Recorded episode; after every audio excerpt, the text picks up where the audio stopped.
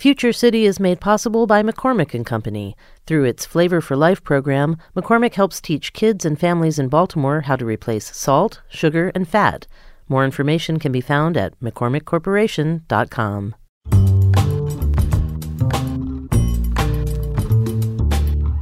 Hey there, I'm Charles Robinson, and you're listening to Future City here on WYPR, the monthly show that explores innovative approaches to Baltimore's most pressing issues and where we move the conversation from what's wrong to what's next. This month on the show, we're talking about the future of infrastructure. What does infrastructure mean in the 21st century, and how are cities like Baltimore preparing to use the American Rescue Plan stimulus funding for infrastructure projects? Later in the show, we'll look at minority owned businesses and infrastructure projects. And we'll also talk about where cybersecurity and communications technologies fit into the conversation around infrastructure. But before that, let's take a look at exactly what we mean by infrastructure. Joining us now is Emily Sullivan.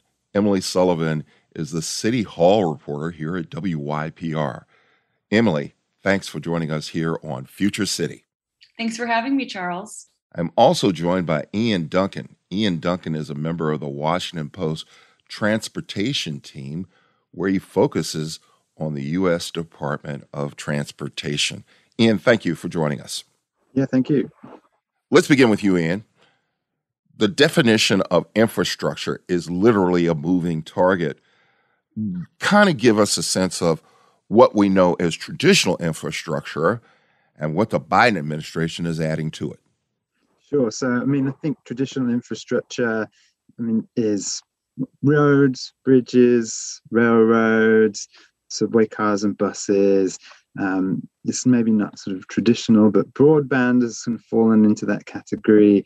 Um, then you've got like water pipes, sewers, water treatment, um, basically big built things that are generally run uh, by the public. That's maybe not the case necessarily for the internet, say electric grids, things like that, um, public goods. Uh, and then the Biden team um, proposed their American Jobs Plan, they call it, um, earlier this year. And they sort of took all of those things, but then they added in um, some things like long term care for old people, um, and they sort of wrap that in with what people are calling an infrastructure plan. Um, there's things in there like uh, electric vehicle credits too, which it's transportation, but it's not really built infrastructure. Um, and so, honestly, what sort of happened was Republicans looked at this and tried to sort of say, well, this is far too broad. These things aren't really what people consider infrastructure. And it was a way to sort of begin a debate about narrowing the scope of this plan um, and, and using terms like traditional infrastructure or core infrastructure to try and turn the conversation back to those built things. Emily, I know in the city, the, um, folks who are trying to uh, decide where these dollars go, there are some plans in place. Give us an idea what City Hall is thinking about for their infrastructure the city has $640 million to spend uh, from the American Rescue Plan.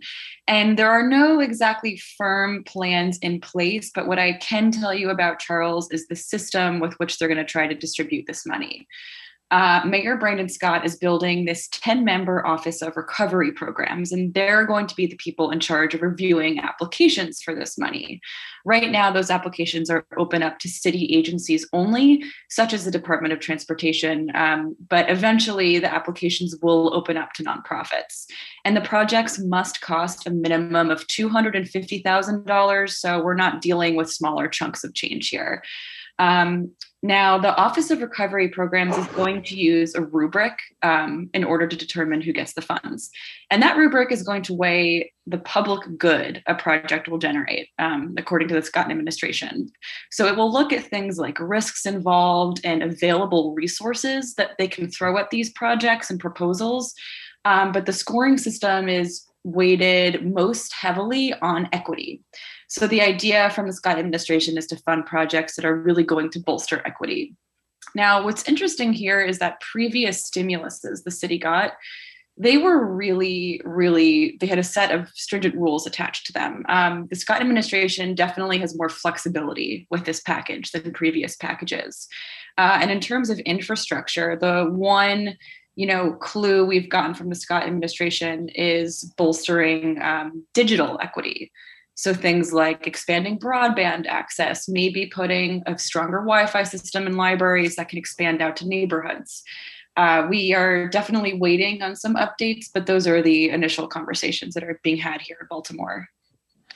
I note that the city of Baltimore has a lot of public works uh, things on their agenda, like uh, stream mitigation, pollution, and stuff like that. Is that also on that agenda? Uh, that certainly qualifies for the money. And my understanding, Charles, is that agencies are really trying to pitch the Scott administration on projects that are almost shovel ready, you know, things that can happen straight away. Um, and so, environmentally friendly projects, the Scott administration is definitely interested in those. Um, and the other priorities they have spelled out, that the mayor has spelled out, uh, firstly, is getting local Baltimoreans back to work. The second one is helping businesses recover. Um, and the third one is sending money, diverting these funds to neighborhoods and places that traditionally haven't gotten a ton of investment opportunities. So, for example, Sandtown, Winchester versus the Inner Harbor. Um, so the the idea there is to spread the money throughout the city, throughout the Black Butterfly, not just in the White L and the traditional places we see TIFFs and all that fun stuff. And I want to come back to you. This is a big ticketed item. A lot of this money is going to go to a lot of different moving parts. One of those moving parts is Amtrak. We just got word as we're taping this that they're looking at how to fund Amtrak. I'm going to tell you, for as long as I've known, Amtrak has been losing money. Yeah, so Amtrak sees a kind of real opportunity at the moment. Um, and uh, you know they have President Biden in the White House, who's probably the most famous Amtrak passenger. Um, the Transportation Secretary Pete Buttigieg, also big train fan, and so they have been sort of circulating plans to um, upgrade the sort of northeast corridor. That line from Washington to Boston goes through New York, which is um, really the core of their service and the core of their revenue. They want to make that faster. Um, there's choke points in Baltimore, like the the Baltimore and Potomac Tunnel is one that they're now proposing to try and tackle. But they're also looking um, across the country uh, at new routes, expanding routes in places, um, you know, on the west coast, but also uh, in um, sort of Rocky Mountain area too, all over really. Um, and um, there was a hearing recently in the Senate committee where you kind of saw that like this isn't just something that people, senators from northeastern states, really care about. There's some pretty broad support for um, giving more money to Amtrak, and there's a couple of bills moving through Congress at the moment that would sort of significantly boost um, the funding for Amtrak. As you said, uh, it sort of uh, doesn't stand on its own two feet. It does get subsidized by the federal government. And there was a bit of a dispute uh, about whether the goal should be for it to sort of pay for itself and that that should be the long term goal. And then you had Jon Tester, who's a Democratic senator from Montana, saying, you know, if you, you want this service to serve rural places, he just doesn't see a way to do that without some government subsidies. And he was pretty keen to kind of support more money for Amtrak. So it'll be interesting to see what they ultimately do get, but I think that the leaders of Amtrak feel like that this is a real moment to kind of seize on. And I want to also, and, and Emily, you can weigh in on this. Probably the bane of our existence are the beltways in and around our area. There is a proposal in Maryland to expand the beltway. But I can tell you, I've been on all of these roads, and they are suffering in immeasurable ways. I know a couple of years ago, Ian, when you and I were in Annapolis, we saw roads falling apart. Is there money in this bill to help not just Maryland, but other communities across this country with this these roads and these interstates who are reaching almost the end of their life cycle. Yeah, absolutely. I mean, that's a big part of any plan. I think that's going to move. And so there's a sort of there's a tension between fixing the roads that we already have and um, expanding them and trying to sort of deal with congestion. The Biden administration's view and, and the view, especially of Democrats in the House, is like that we really need to focus on what we have and that fix those up first and put new conditions on building new highways and there's sort of environmental reasons for doing that that you don't want to just be encouraging people to drive and be putting out carbon emissions that way um, but clearly you know everywhere you look there's a desire for new roads um, and we did some analysis recently that suggested that in some states that's really where they're putting a huge amount of their investment is into expanding roads um, that there might be some opportunities to do that if um, a big infrastructure plan passes. And certainly, I think you'll see states um, wanting to have the freedom to do that. But if the Biden administration were to get its way, it would really be about fixing, but not just sort of paving potholes and, and the basic stuff, but sort of trying to redesign these roads that, as you say, are 50, 60 years old, these interstates, make them safer, try and find ways to make them not be barriers between communities, which is obviously a huge problem in somewhere like Baltimore, but really every city. Um, and so it'll be interesting to see. I think there will be a lot of nuance in how that might ultimately play out. But in terms of the amount of dollars that are being proposed to spend, that's where you might expect to see a lot of it go. Emily, roads in the city of Baltimore have their issues. I'm reminded that the Hanover Street Bridge, I have heard numerous proposals about tearing it down and starting over. Is that one of the roads that are high on the priority of Baltimore City? Well, I think quickly it's it's always interesting to point out that the state of Maryland maintains all the roads throughout the state, but the city Department of Transportation, they're the people responsible for Baltimore roads. So any improvements there, I think, would need to be funded by the city ARP plan versus the state. Um, and again we don't have you know a final list of approved projects right now but I, from from my understanding when the scott administration is talking about infrastructure the things that they've put forward really have to do more with digital equity and environmentally friendly initiatives.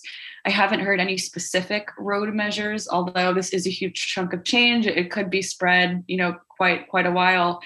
Um, i would be i would say i would be surprised if commuter roads for people outside of Baltimore are improved through this money uh, because again the scott administration is emphasizing bolstering equity and making the city more livable for people who live here right versus improving roads that that lead out of the city so that is something definitely to monitor um, and i'm excited to share any updates i get with you once we know more with the arp money there's some limits on what you can do in terms of transportation spending. And so, one of the things that Republicans in Congress are proposing to do is take some of that money that hasn't been used and sort of repurpose it to pay for a sort of future infrastructure package. Um, I mean, I think it's also worth pointing out that you know nearly seven hundred million dollars sounds like a lot for somewhere like Baltimore, but once you start to look at these big infrastructure projects, you maybe get one or two or three um, because they're just so expensive. Right. And that opens up a really important question for the city, which is do you want to put out fires or do you want to choose to spend the money to improve the structural integrity of the building you know what i mean i think that the administration really has to balance like dealing with the immediate and severe problems while also leaving enough money to fund these projects and ian is totally right like 640 sounds like a lot of money, but it's you know it's hardly 20% of the city's annual budget so while it is a big chunk of change they do have to be very intentional and very careful with how they're spending it i want to talk about um, truckers um, i've read several reports that um, truckers are getting older and many of them that transport our goods across this country are thinking about literally putting a truck in the garage, if you will. Talk to me some of the ideas that they're talking about on this that end, Ian, about whether or not they want to, if you will, put an age limit on truckers and the types of trucks that they would want to see, because I think everybody recognizes that the diesel truck, which has been the mainstay of transportation in this country, they kind of want to get rid of it. Am I mistaken on that one?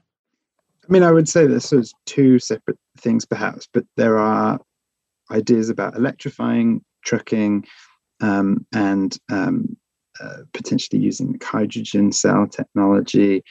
It's tricky because of the sort of distances involved in a lot of trucking. Um, having batteries that can kind of last that long, you don't have to sit and charge them because it's just m- money if, if a truck is just sitting by the side of the road being charged. Um, and then uh, this is probably quite a lot further off, but there's also ideas about sort of automated trucks, you know, taking the sort of technology you might think of in terms of self-driving cars and either fully or partially automating trucks so the driver's role is, smaller or potentially no driver on there at all. Um, but I think probably in the shorter term, you're going to see sort of in terms of labor and an effort to um, create new pathways for people into trucking. A big priority for the trucking industry is to open the door to having um, truck drivers as young as 18 be able to drive across state lines. A lot of people are kind of really surprised to hear that, but it's actually legal in almost, I think, every state but one. Um, you can have a CDL and drive a, a huge truck when you're 18, but you can't cross state lines. So, you know, in a big state like California or Texas, that's potentially a lot of driving. Um, maybe not so much in Maryland. The Trump administration was looking at doing a pilot program they've been able to get um, language about a pilot program inserted into a big transportation bill that's moving through Congress. Um, obviously, safety organizations and um, the group that represents independent truckers who don't work for big companies, they're really concerned about this. They think it will be really dangerous. Um, sort of view from the sort of big trucking firms is let's do a pilot. We'll have all kinds of training requirements. We'll have technology requirements and we'll see if we can do it safely. And if we can, then they're hopeful that this would sort of solve a big part of what they see as this labor shortage. And I have seen several reports on driverless trucks. I'm going to tell you, it makes me nervous to note that there's nobody behind the wheel driving these huge double double decker, not double decker, I guess double wide, double what I don't know what you call them. These kind of trucks. What are people saying about that? So it's definitely something where there is interest in it. The technology sort of often seems like it's sort of on the verge of being a reality, and then as you get closer, new problems come up. Um, we've seen with cars and SUVs, they've been crashes. There was a woman killed in Arizona a couple of years ago, which really kind of led people to kind of rethink what's possible. Um, Congress hasn't really been able to agree on setting rules and a framework for how to do this. So the sort of federal oversight is fairly limited. And what you're seeing is it's sort of Western states, Arizona and California, that are kind of letting this be tested out on the, the car level. Um, I suspect, given the size of the vehicles that were involved for trucking, that it's probably further off. But there are some sort of reasons to think that, you know, on the highway, that's probably one of the easier domains for these self-driving systems to operate because there's kind of fewer variables. Um, but I think lots of people would have the same reaction that that you did. That the consequences if a truck crashes are potentially much worse than if it's a car. Although a car crashes, it's not hard to kill someone either. So, um, yeah, I think it's probably going to be a while before you see certainly trucks that just don't have anyone on board. Um, I think you could sort of see uh, a world where the truck is taking on more and more of the kind of driving task and that the driver is there um, if there's an emergency or to sort of help once you get off the highway. Um, so we'll see how that plays out. Well, we're almost done here. Emily, I want you to pull out your crystal ball. Are there any proposed infrastructure projects in Baltimore that you think we should keep our eye out for? Based on indicators from the mayor's office, I would say the thing to look out for is expanding access to broadband services. Uh, and I should say, Charles, that if Baltimore were to hypothetically build a municipal internet, I mean, that would be insanely expensive. Uh, so I don't think something as large as that would happen, though the city could choose to make steps toward that direction. Um, and the other thing to look out for that Mayor Scott has indicated he wants to do, has indicated he wants to fund these types of projects, is making capital investments in public facilities that already exist. So that translates to, you know, bolstering rec centers, um, bolstering public parks, that sort of thing that can increase livability for people in the area. Um, so those are the things that i'm going to be looking out for but you know like like i've been saying during this conversation um, we are definitely still waiting on a firm plan um, and that will likely be introduced in some sort of supplemental budget so once that sort of supplemental budget hearings once those are announced then we're going to be able to take a good hard look at where this money is going and then we'll be able to draw conclusions about the direction that might take the city in and what aren't we watching that we should keep an eye on at the federal level? So, I mean, I think, you know, in terms of just whether there is going to be a bill that will pass, there is a um, uh, there's the sort of long-term transportation bill that's a normal part of what Congress does, um, and that will be sort of f- five years of funding. What Congress is looking at is sort of significant funding there new funding. And then on top of that, there is potentially, you know, a trillion dollar deal that might get reached, which would be even more money for infrastructure. Um, I think there's going to be some things in either one of those packages that might have a lot of relevance to Baltimore. Um, an idea that's sort of gaining a lot of traction, I think, in Washington is pulling out these old highways. You obviously have the highway to nowhere, potentially even 83 in Baltimore, um, creating some funds to allow cities to sort of either tear them down, build decks over the top of them, build new bridges, um, because that's really seen as sort of a way of promoting equity and reconnecting neighborhoods. Um, I think potentially new money for transit. Um, I think that you know the idea of the red line has never completely died in Baltimore. Um, maybe with a new governor and new money, there's a possibility to bring something like that back. Um, so uh, you know that potentially there's just a lot of money and, a lot of that would you could imagine be end up in a place like baltimore and have relevance for the sorts of projects that might make sense for the city that's ian duncan he is a member of the washington post's transportation team where he focuses on the u.s department of transportation we've also been joined by emily sullivan she is the city hall reporter here at wypr thank you both for joining us here on Future City. Thank you. Thanks a lot. I'm Charles Robinson, and you're listening to Future City here on WYPR. We'll have to take a brief break, but don't you go away. When we come back, we'll talk about minority owned businesses and infrastructure. And then you'll hear about cybersecurity and information technology as crucial parts of our infrastructure. We'll be right back.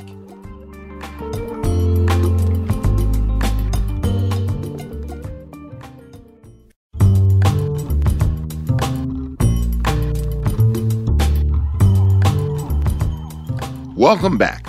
I'm Charles Robinson, and you're listening to Future City here on 88.1 WYPR, the monthly show that explores innovative approaches to Baltimore's most pressing issues and where we move the conversation from what's wrong to what's next. This month on the show, we're talking about the future of infrastructure. Now, let's take a look at where minority owned businesses fit into infrastructure plans. I'm joined by Sharon Pinder. Sharon Pinder is the president and chief executive officer of the Capital Region Minority Supplier Development Council. Sharon, thanks for joining us here on Future City. Oh, thank you for having me. Let's begin with this. There is a big infrastructure project coming up. Unfortunately, in the past, many minority suppliers have been on the outside looking in. How do we get them to be on the inside and get the full benefits that come with these types of projects? You know, I think there's the opportunity, but let's talk about. I think it's important to acknowledge why we've been on the outside and not included in those things. But traditionally, the government has always played a major role in initiatives such as this. You know, we, when we look at the upcoming emphasis on infrastructure, we, you know, we look at back historically, and for example, in the auto industry, the government played a role um, with that by building roads. Um, whether it was um, with um, airmail, the government played a part. So the government has always played a part in, in that. We have not, as minority businesses, been at the table when those those initiatives have been in its infancy because when you look at those companies that have come out of it they then rode the trajectory of those initiatives of those industries over time and we have just not been there. So here is the opportunity and this is why it's important that we be at the table this time because of the trillions of dollars that will and you know and it will eventually it's inevitable that'll be spent. We must figure out a way that minority businesses are taken seriously and understand it that we have the capability of being a player um, at this juncture. I note that a number of minority and women owned businesses are small businesses, and they will be, if you will, subcontractors. How do we make sure that these groups and individuals are at the table? And what are some things you would like to see happen?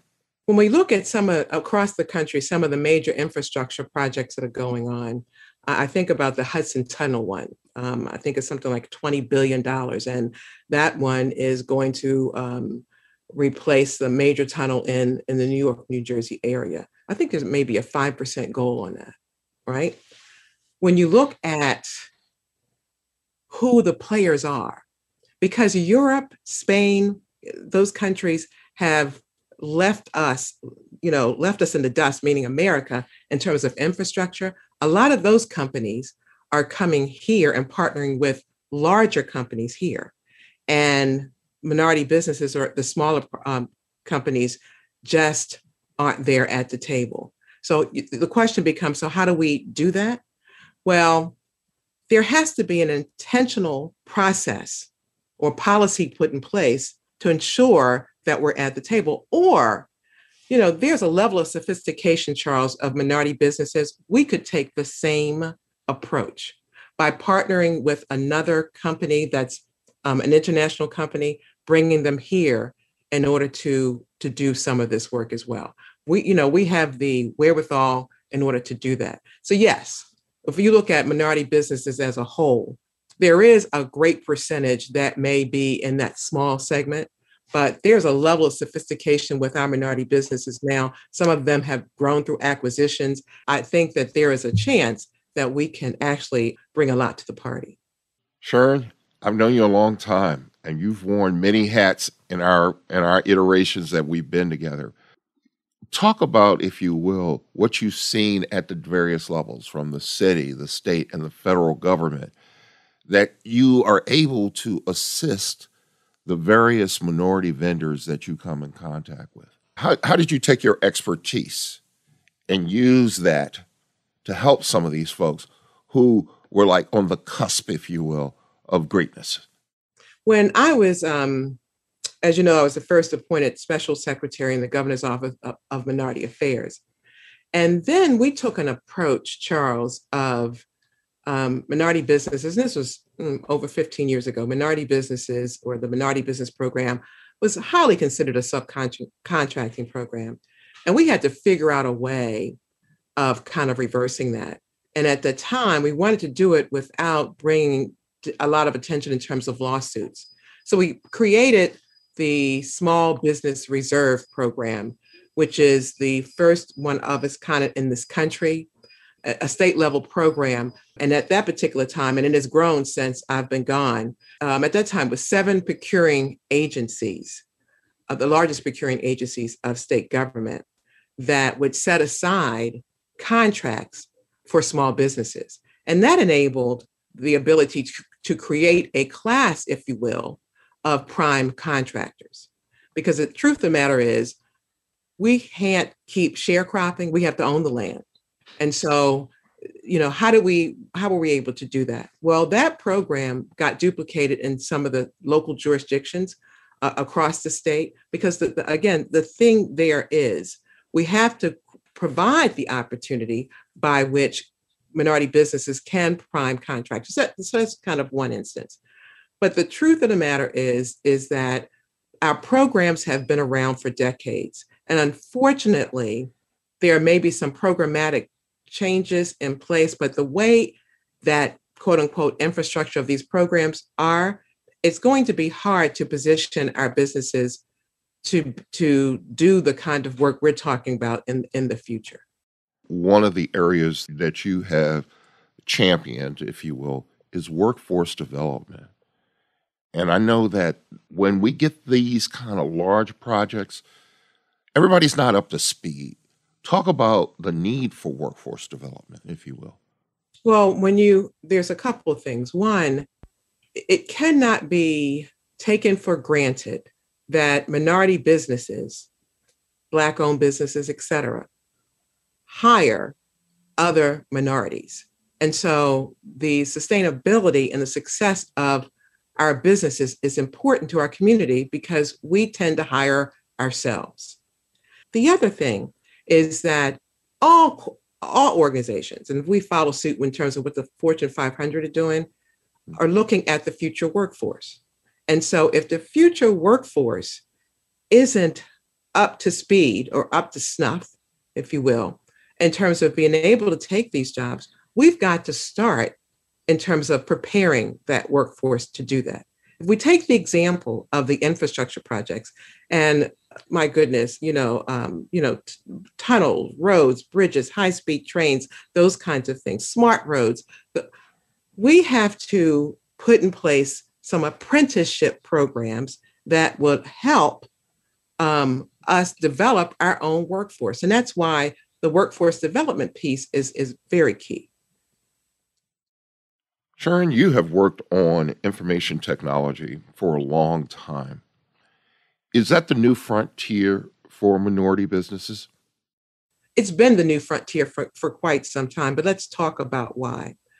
Again, uh, just looking at opportunities in the US, you know, we're struggling as a country. We're 13th around the world in, in terms of where we are in, in with infrastructure and, and those kinds of things, communication being a, a big part of that. we look at the rural parts of our state, we look at the urban parts of our state, we are starving, you know, for high-speed networks um, and those kinds of things. So yes, in, in terms of uh, communication, information technology, there is a void, but there's also the opportunity.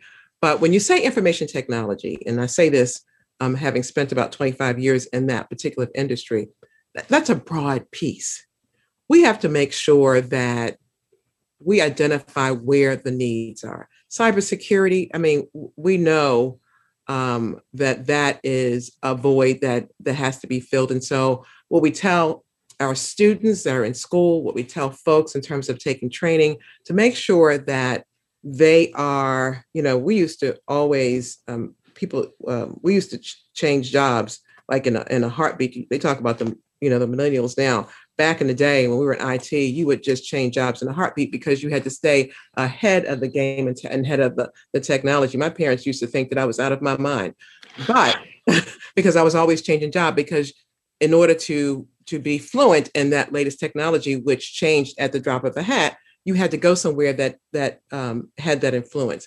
And so you look at where who sets the trends and what the trends are. I just saw recently that I think it was Google and um, Apple they're dumping a lot of money into the minority business community because we are, you know, if if America is 13th, what do you think we are as as a um, as a as as a people? And so in order for us to even measure up, there has to be some some attention paid to um, what we do and how we do it. Sharon, I want you to look into that crystal ball of yours. and you always have been at that cutting edge.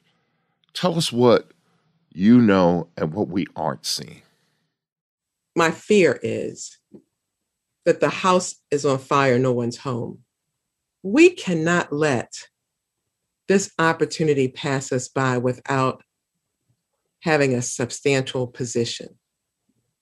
And what I see is that if we let this opportunity go by without demanding, and we've we've got to we've we've got to um, rally all the advocates and everyone to understand that if we aren't at the table when this comes down, then that pushes us further and further back. And so, what do I see? Unfortunately, these programs for minority businesses, in order to, to gain parity, have been around for over 30 years. And if something substantial doesn't change, we'll be having the same conversation 30 years from now. That's Sharon Pinder. She is the president and chief executive officer of the Capital Region Minority Supplier Development Council. Sharon, thank you for joining us here on Future City. Charles, it is always a pleasure to be in your space. Thank you. Thank you. I'm Charles Robinson, and you're listening to Future City here on 88.1 WYPR. We have to take a brief break, but don't you go anywhere. When we come back, we'll talk about where cybersecurity, communication, and information technology fit into the infrastructure of the future. We'll be right back.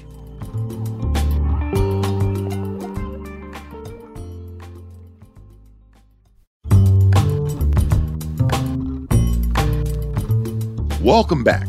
I'm Charles Robinson, and you're listening to Future City here on 88.1 WYPR. Today on the show, we're talking about infrastructure.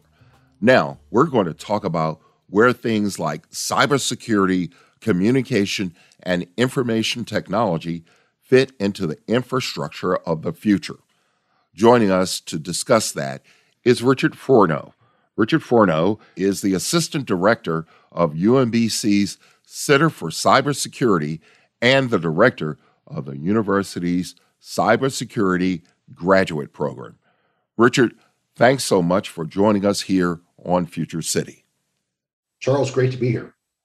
You know, when people talk about infrastructure, we normally are talking about things like roads, electrical grids, water systems.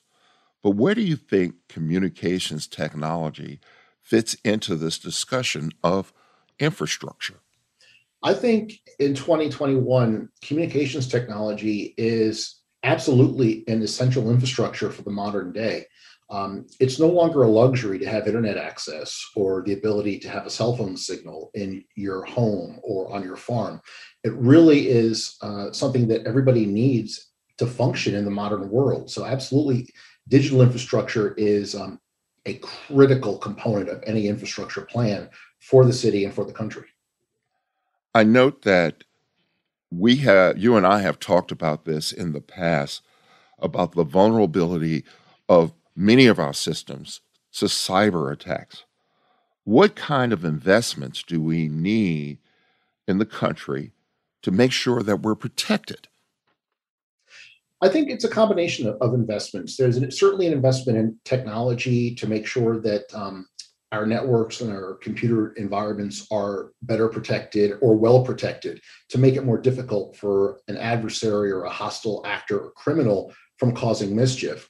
But I think there's also an equally important um, investment in education and awareness about what it takes to, to be a responsible cyber citizen in the modern day, about how to secure, let's say, your home network, or to make sure that your smart refrigerator or your smart television isn't spying on you if you don't know about it.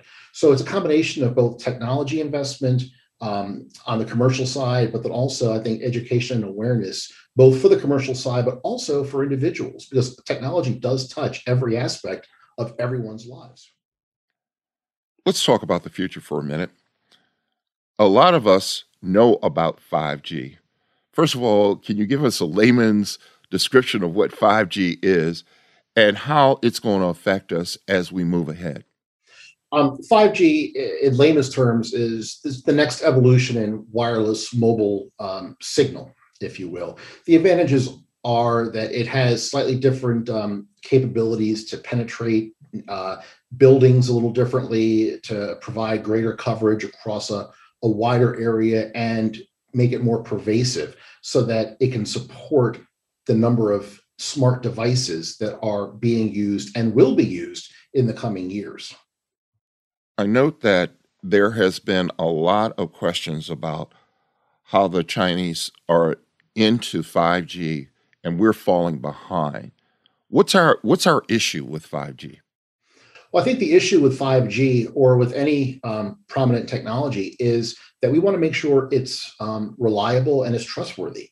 And uh, given the political tensions that have taken place between the United States and China in, in recent years, um, I think the United States is um, right to be concerned about ensuring that the technology we're using to um, build and establish this next generation of our information infrastructure is trustworthy. And that might mean things like using US companies, um, the products that we make here in the United States or with friendly, friendly allies to ensure there's a higher degree of trust in the technology so that we're not building our future infrastructure on a vulnerable foundation. I note that a lot of people are talking about AI as well. Explain why AI is going to be a big thing as we move ahead. AI is a big thing in, in, several. I mean, you could do an entire show on uh, the pros and cons of artificial intelligence and uh, big data. Um, it, it's it, from the uh, the business side. Uh, AI helps with um, developing new knowledge and new insight about consumer trends and individual trends, healthcare trends. Uh, so it's got great applications in the medical or the investment world, for example. But um, also economically, AI could uh, could be used to um, reduce staffing. I mean, if you can outsource certain functions to a computer that's supported by artificial intelligence, well, what does that do for economic mobility and uh, ensuring that people have jobs if some of those jobs are being um, replaced by, by computers. That's been an ongoing debate in uh, policy and social circles for, for a while now about the role of computers computing.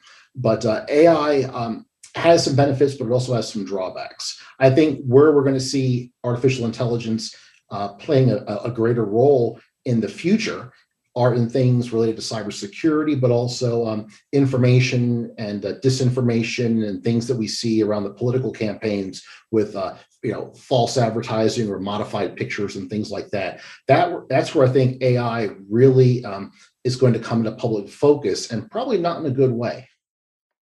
I note that you know in this current COVID pandemic, if you will, the internet has become indispensable I note that we live in an urban environment, but there are a lot of people who don't live in an urban environment and have to pay a lot more for internet access. Can we bring high speed internet access literally to everyone who wants it? Yes, but at what cost? Um, the uh, broadband companies will argue that it is from a business perspective, it's not practicable to run high speed internet out into the countryside solely to bring high speed access to three households. Uh, the, the cost benefit for them from a business perspective isn't there. I would argue that from a social perspective, it absolutely is there because that's where we're at as a society so in the absence of having physical lines being run to every household in, in, the country we have to look at things like improved cellular connectivity like 5g that can um, not necessarily be a one-to-one alternative but bring access to uh, acceptable access to people across the country, especially in these hard to reach areas where it's not economically viable to uh, to run a run a physical wire. Richard, I want you looking at that crystal ball of yours that you often look at. Tell me what we don't know and what we need to know about infrastructure, especially in your field, moving ahead. I think about going forward is as we build out these next generation digital infrastructures, whether it's for the country or for the state or certainly for a city like Baltimore, um, are we doing it in a way that is bringing um, digital access, inclusion, and, equality to everybody, to all citizens, regardless of economic status, uh, uh, income, income level, um, demographics, whatever, so that everybody is on a level playing field to take advantage of what technology as a whole can bring to us in the future. But it all starts with having the ability to access this information infrastructure in a way that makes it work for them. Um, you can't access a lot of our services today with slow internet. You need fast internet connectivity. So I think that's a good starting point. The other worry I have from a cybersecurity perspective, which is where I where I come from, is to ensure that we're building out these digital networks in a way that provides increased cybersecurity at a technical level. So, as I said earlier, we're not building the next generation digital infrastructure on a flawed foundation that creates more problems that we don't know, yet know about. I've been speaking to Richard Forno. Richard Forno is the Assistant Director of UMBC's Center for Cybersecurity and the Director of the university's Cybersecurity Graduate Program. Richard, thanks so much for joining us here on Future City. Thank you, Charles. Before we wrap up today, I want to leave you with a few thoughts. It's clear to everyone that infrastructure is essential to our way of life. The battles over what it is, its price tag, and how it will be paid for will work themselves out. The business community often talks about ROI, return on investment. This will pay dividends long after many of us are gone. Investments made in the 50s and 60s made us the envy of the world. Our interstate highway system connected us. The funding of NASA may have taken us to space, but also gave us innovations we take for granted. Are we up for the challenges of tomorrow? Our simple answer is yes.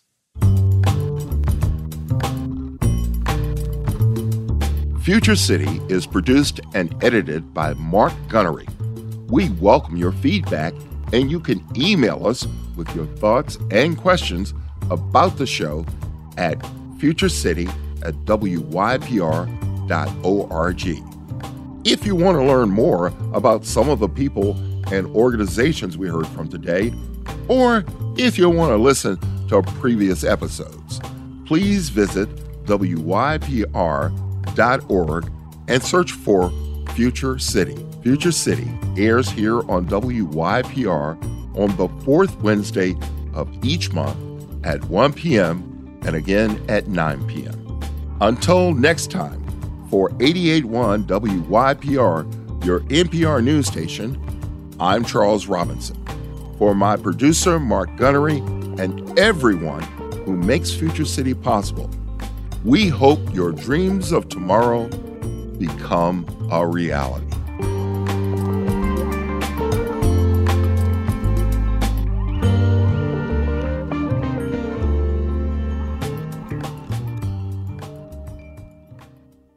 Future City is made possible by McCormick and Company. Through its Flavor for Life program, McCormick helps teach kids and families in Baltimore how to replace salt, sugar, and fat. More information can be found at mccormickcorporation.com.